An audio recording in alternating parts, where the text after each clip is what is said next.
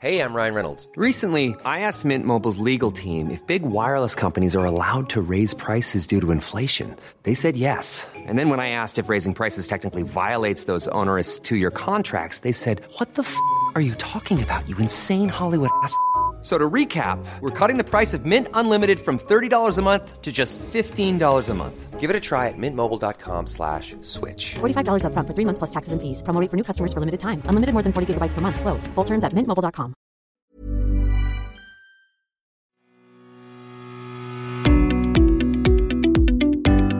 Hello and welcome to the Mick Clifford podcast with the Irish Examiner.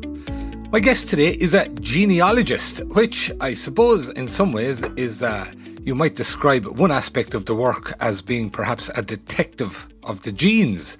Anyway, Maeve Mullin is head of research at Finders International, which tracks down people often to deliver them good news that they have inherited some money perhaps. But it does much else besides, and we're going to talk about that. Maeve, you're very welcome. Thank you very much, Mick. Delighted to join you today. Uh, genealogy. What is it and how did you become a genealogist, Maeve? So, genealogy is, I suppose, the art of collecting up genealogical records, births, deaths, marriages, census records, probate records, every other type of record in order to collate a family tree. And how I got interested initially in genealogy was that my dad had always been interested and he had done research into um, his family tree the hard way before the internet was invented with a pencil and paper and looking at microfilms and a old dusty books in libraries and repositories. So i suppose from from an early age i was aware of him doing research into into family history and that's where it started for me. Yeah you didn't start out your working life as a genealogist, I believe. You you were working um, in IT, was it initially? Yes, uh, absolutely. I um, I did a degree in computer applications in DCU and went to work in Bank of Ireland and I was there for many years. Loved my work in the IT centre and in lots of different locations around Dublin um, in IT. But I started doing a night class in UCD in Irish genealogy. Loved that also. And then when an opportunity came up to take redundancy from the bank, um, I really wanted to do something different, and I thought I would give the the genealogy uh, a go.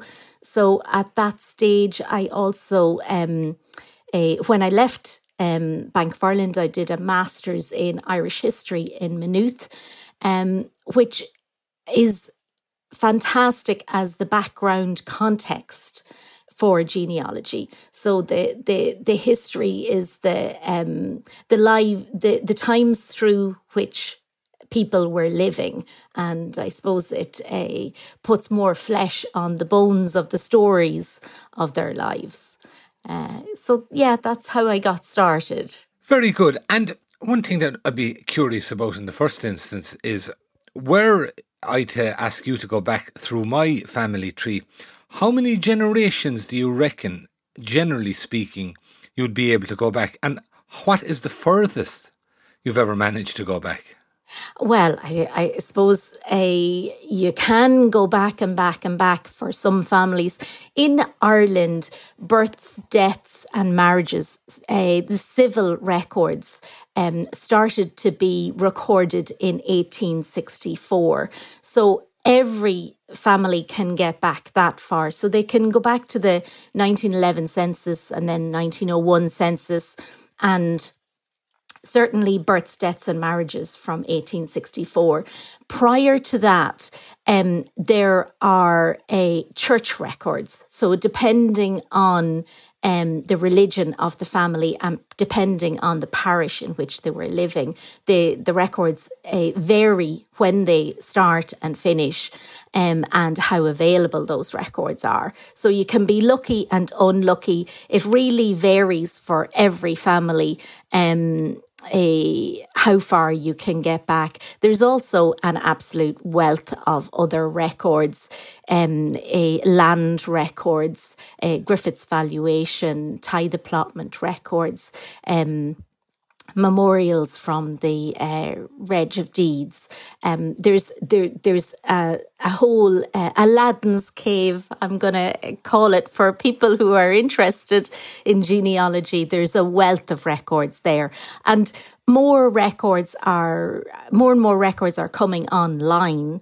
So if you have researched your family tree uh, a few years ago, it's always worthwhile uh, coming back and giving it a rattle again because something else or something new may have come online and uh, it's it's worth just checking that out again.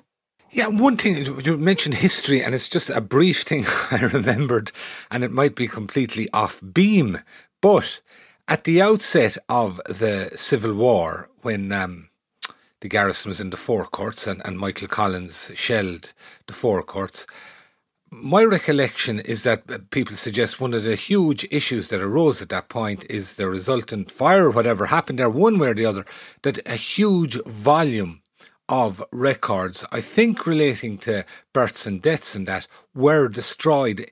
Have you any knowledge of that? And does that have a big impact on the capacity to go back before, say, 1922? Yes, well, I suppose just to be really clear, the records that went up in smoke were mostly a Church of Ireland church records and probate records. So wills and and a um, a grants of um, probate ad, admin copies of those they were lost. But we have a full set of births, marriages, and deaths from 1864. So those records were not impacted right. by that fire at all. And yes, it is very disappointing that those records were lost, but that's the challenge is to gather as many pieces of the jigsaw puzzle as are available and to um, put them back together again. And it's all, always worth checking, uh, even though a lot of uh, wills and probates were lost, it's always worth checking with the National Archives um, in case a will or a copy of a will or a copy of a probate was in, uh, for example, a solicitor's office or in somebody's private collection uh, or in their private papers, and then has made its way to the National Archives. So yes, we lost. Um, uh, you you could you could sit and cry and sob about the records that were lost, but the challenge is really okay so how do we get around those gaps and um, let's work with all the records that we do have and we do have access to? Yeah. Yes. No it was just i suppose from your, your, your school days and the teaching of history and, and when that was mentioned i suppose it was perhaps delivered in a way as if to say a, a big chunk of uh, uh, of the recorded history was done away with. But then, like a lot of things uh, to do with, particularly around that time, things things can be over dramatized somewhat. Maeve, family tree is a hobby and that for people, but you're working for Finders International, which basically finds people, and obviously it's a business people are willing to pay to go back through various family trees. What is the main thrust of your business at Finders International? So, mainly the work that we do is for solicitors. Two scenarios where a solicitor is administering uh, an estate for a deceased person, and if that person made a will, there may be somebody named as a beneficiary in the will who doesn't live at the address where they used to live, or maybe there was no address given in the will at all, and the solicitor is having difficulty tracking down that person and uh, finding them in order to give them their share of the inheritance. So that's one scenario. The other scenario is where uh, the deceased person died intestate, they didn't make a will at all, and in that instance, we are asked to confirm the next of kin for the deceased person. Other work that we do, um, our sister office in London often sends us uh, requests to locate Irish family for somebody who has passed away and a, they say they weren't married, they didn't have any children, but it's known that they were born in Ireland or that their parents were born in Ireland. And in that instance, sometimes those cases can be very urgent if the deceased person has just passed away and their funeral hasn't happened yet. So we are I suppose, endeavouring to find locate family as quickly as possible so that they can instruct an undertaker and that the person's funeral can can go ahead. You know. And have you, for example, done cases like that where somebody is contacted and told your grandaunt or whomever um, that the undertaker services are required? Yes, absolutely. It's not unusual at all. And um, in some instances, family really want to travel to that person's funeral uh, as well. And so I suppose by us contacting them, it facilitates that happening, that they can actually go to this person's funeral. And otherwise, there might not have been very many people at the funeral, you know. But uh, needless to say, during COVID, um, a, Irish people couldn't travel to the UK for funerals like that. But at least they could be in contact with the hospital in the UK or be in contact with the council who were arranging the person's funeral and um, maybe have a you know at least then they would know where they were buried you know for the purposes of uh, putting a headstone or or some kind of a memorial. Or in quite a lot of instances there are a cremation may be arranged and then family can go and collect those ashes at a later time and bring them back to Ireland and perhaps scatter them you know where that person was born on a farm or um, beside the sea in, in, in Clare or where wherever it was that they were from. Yeah. Would this sometimes be people, for example, who may not have um, been in contact with the person who's just deceased for many years? Exactly. Within a family, there is often a story or family lore of, well, a uncle uh, Paddy went to America and we got some letters for a few years, but then nobody ever heard from him again. Or Auntie Mary went to the UK and um, kept up contact for a little while, but then lost contact.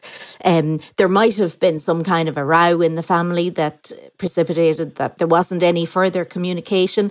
But actually, what seems to be more usual is that um, sometimes immigrants in in a new country that they stay in touch with their family in their home country while their parents are alive, but once their parents are gone, there's a connection lost with their home place. And then there's there's a whole variety of reasons why you know who knows life just gets busy and oh, yeah. people move on and they if if you haven't been in touch in years it becomes more difficult maybe to get in touch or or you know the the the classic song from from Clare to Here maybe they feel that they didn't do as well or weren't as successful in life as they had hoped and then they don't want to you know broadcast that at home where they're from or whatever. Yeah.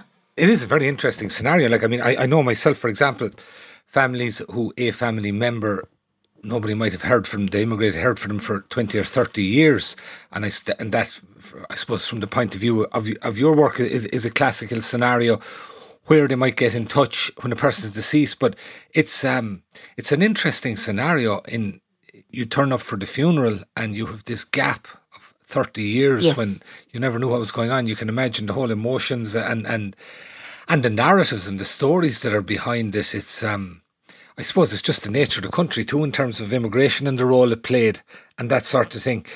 Absolutely. On on a Absolutely. more mundane level, uh, Maeve, Do you get many requests from? I, no, I, I say Americans because they're the ones who are most known for. But presumably, you'd also find people in Britain or Australia looking back through the family tree in terms of their immigrant families and that sort of thing that um, research uh, for immigrants who would like um, for uh, their family tree to be put together, uh, we don't do um, that type of right. work. Um, our work is all for uh, probate and legal purposes or uh, regarding property matters. So um, yeah, it's it, it's mostly solicitors that we work on behalf of. To know what's really happening, subscribe to the Irish Examiner today at irishexaminer.com forward slash subscribe. Okay, and tell me about wills. As you say, um, in the first instance where you're asked to locate a relative. Yes. What, for example, I, I contact you as a solicitor uh, in from in let's say London, for instance, and want you to contact find this guy Mick Clifford who is believed to be a second cousin and the only living relative of the deceased and, and, and is mentioned in the will. What's your starting point in a scenario like that? Our our starting point is to know information about that person as the starting point. So the solicitor will be in contact with a family member. They'll have a client who is the person, the administrator or the executor or the executrix uh, of the will, and they may not know this missing person's date of birth, but they will know who their parents were and where, who possibly their brothers and sisters were, and roughly where they were born. So we establish initially their birth record, um, and with that, we have their date of birth.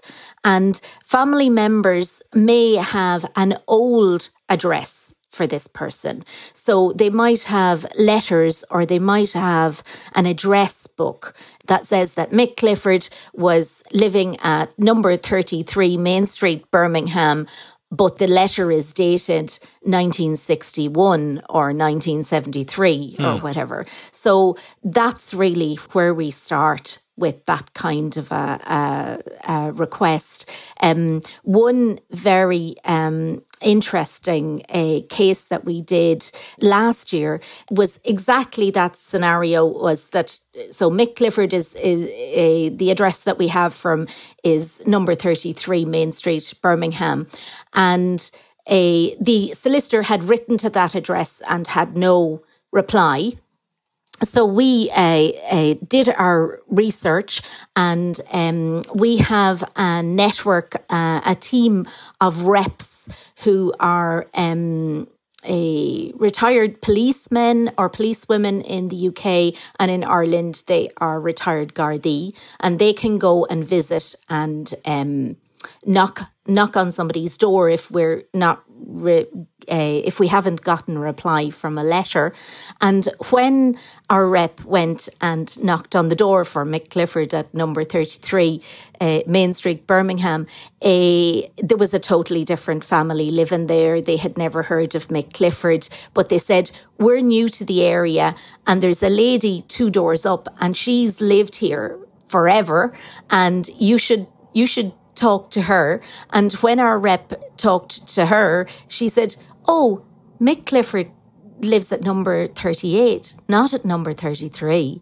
And Mick Clifford is still hale and hearty and living at number 38.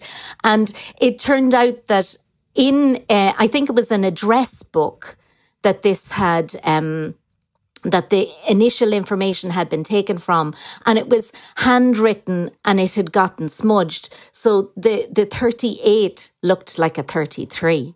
Right, that was an so, easy one. No, that that, that was that was that, that turned that turned out easily enough. But suppose supposing did. no one, nobody in the new neighbourhood had ever heard of this famous Mick Clifford, yes, who was here yes. thirty years beforehand. I mean, without that, for instance, then like, for instance, do you, do you head for, if you have a location, do you find all the Cliffords who were born within a particular time in a particular uh, area, or how do you narrow yes. it down? Well, we we would we would already have um, a done research to determine a we'll say Mick Clifford's uh, birth record in Ireland, and then we will um, search for marriage records and death records, and a really try to to to um, a hone in on a particular area. Um, it's great when family can say yes, he was definitely in Birmingham. Um, so we're not looking in all of the UK. Um, but it it and if it turns out um, that Mick Clifford has passed away, then um, possibly a, it's his family then that we need to get in contact with. So from his death record, we would be trying to locate his his grave details and um, possibly a family member would be the informant on the death record. And if there's maybe, you know, yes, it can get more complicated if um, it's not a family member who's the informant or if the family member who's the informant has moved away from the house that they were living in and they've now emigrated to Australia. And so yes like you're you're right. Research it can grow legs on occasion. Yeah. What Maeve is the scenario? Say the person you're looking for is deceased. Does does the uh, the legacy and the will pass on to that person's um, next of kin or what? That absolutely depends on the wording in the will. So the wording in the will may dictate that um, if Mick Clifford is deceased, his children do not um, inherit, right. a, or it may it it it may actually say Mick Clifford or his descendants, do you know? Supposing it's not specified in the will uh, that in the event of the, me or whomever is deceased, if it's not specified that it pass on to their descendants or it not pass on to their descendants, if it, if that element of it isn't specified in the will, it doesn't uh, pass on. But I suppose right. you would need to actually read every will, yeah, yeah, um, and identify whether his descendants were a entitled or not. Right. And yeah. presumably so, Maeve, you, you have come across scenarios where a different Mick Clifford gets the phone call and told, guess what? you haven't won the lotto, but you've got a nice little legacy here that you never saw coming for sure.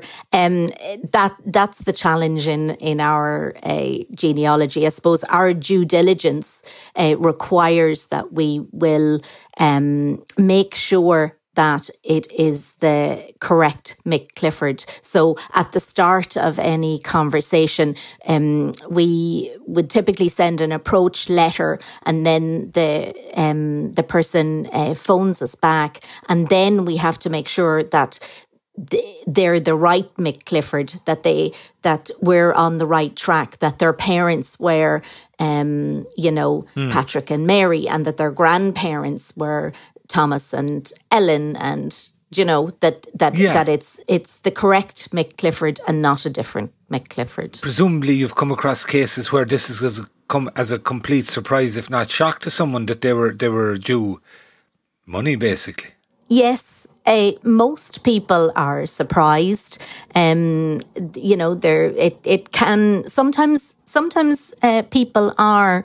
Um, somewhat expecting a call that um, you know uh, and they're not that surprised and they when they get a call from us they they they nearly say oh is it is it my uncle John who has passed away or is it my auntie Betty who has passed away right. um but most people are surprised because most people are not expecting um, a phone call.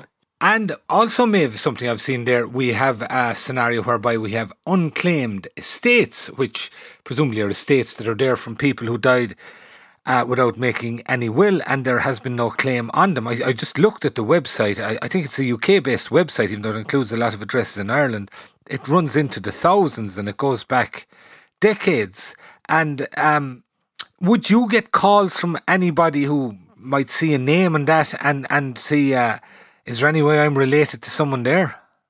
Exactly. So unclaimedestates.ie um, is a website that we set up and it has a list of uh, bona vacantia cases from the UK on it. So um, the Treasury in the UK have this bona vacantia list that uh, if somebody passes away and they don't um, have any next of kin, but the state is holding funds for them, they um, put their names on a list and anybody who is related can make contact. So we have that list uh, because those are are people who were born in Ireland.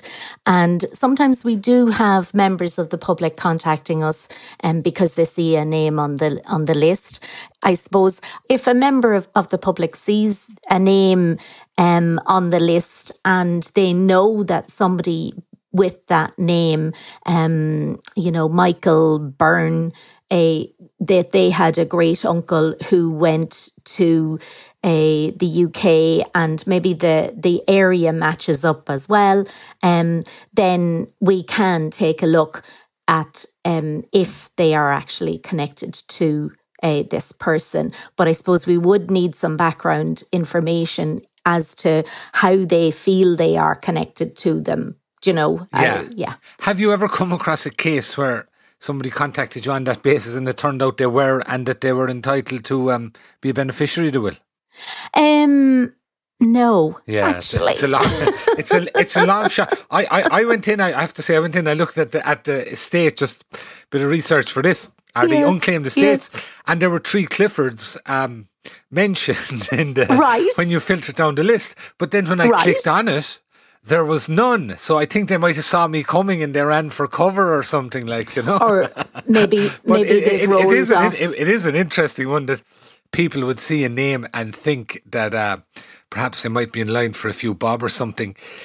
The, the thing that strikes me, Maeve, is there's a whole treasure trove of human stories, as there so often is, I suppose, with death and, and with immigration and with loss of contact and that in in in your um in your work. And I just um, I saw elsewhere that you mentioned a couple of one. There, there was a really nice story I thought of, you, you um about a man who passed away in a hospital in the UK and there was no next of kin on file and nobody visited him while he was in hospital and there's no next of kin there.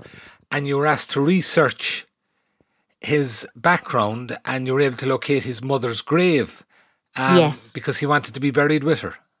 Yes, yes. We're we're we're we're very proud of that case actually because we um, received that inquiry on a Thursday afternoon, and by uh, Tuesday morning we had located his mother's grave.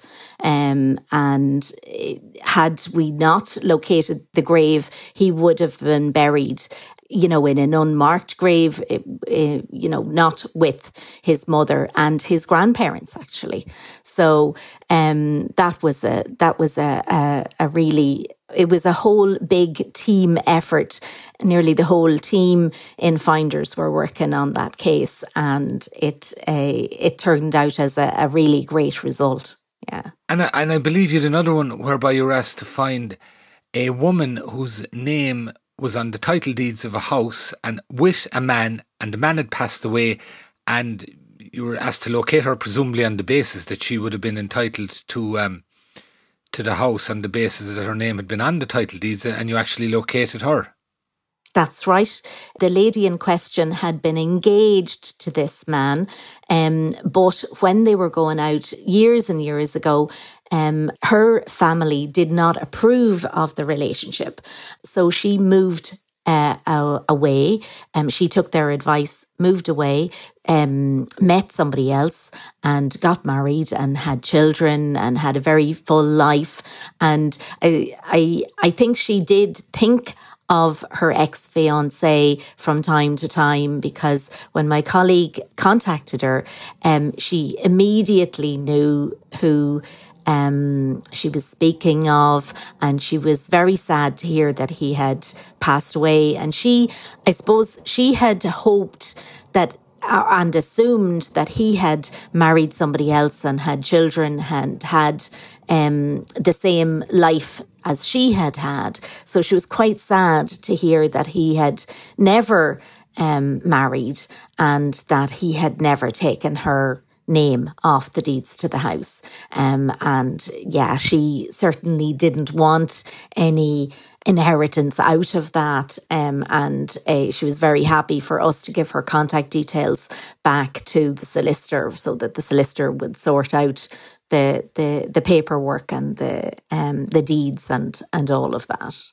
It is a fascinating view into um, it those kind of stories, isn't it? It is a, that you have through we, your work. We find it fascinating. Um, every day there's something else that's very interesting, and I have to say I am one of the the, the very lucky people who uh, I really love my job, and it um, it there is a kind of a, an element of a investigation and solving a puzzle and the challenge, and uh, sometimes you can be researching and researching and digging and digging and trawling, and then finally there's a eureka moment so those eureka moments keep you going for um, all of the, the due diligence I tell uh, you, Maeve, if, if, if you ever have done. a mind to go yeah. writing fiction or anything, you've a, you, you, you have a lifetimes of material there in the office. Exactly. Oh well, you never know. Yeah, you never yeah. know. I might, I, I might do that. Yeah. Yeah. But yes, for sure, there's lots and lots of brilliant stories, and it's just real. It's real life. Yeah. You know. Uh, yeah. That's it's the just thing. people's real lives. Yeah. Maeve Mullin from Finders International, thank you very much for joining us today. Thanks, Mick. That's it for today, folks. Uh, I'd also like to thank our engineer, JJ Vernon. Thank you for listening. Get us on all the usual platforms and get us every week, and we will see you soon. Take care.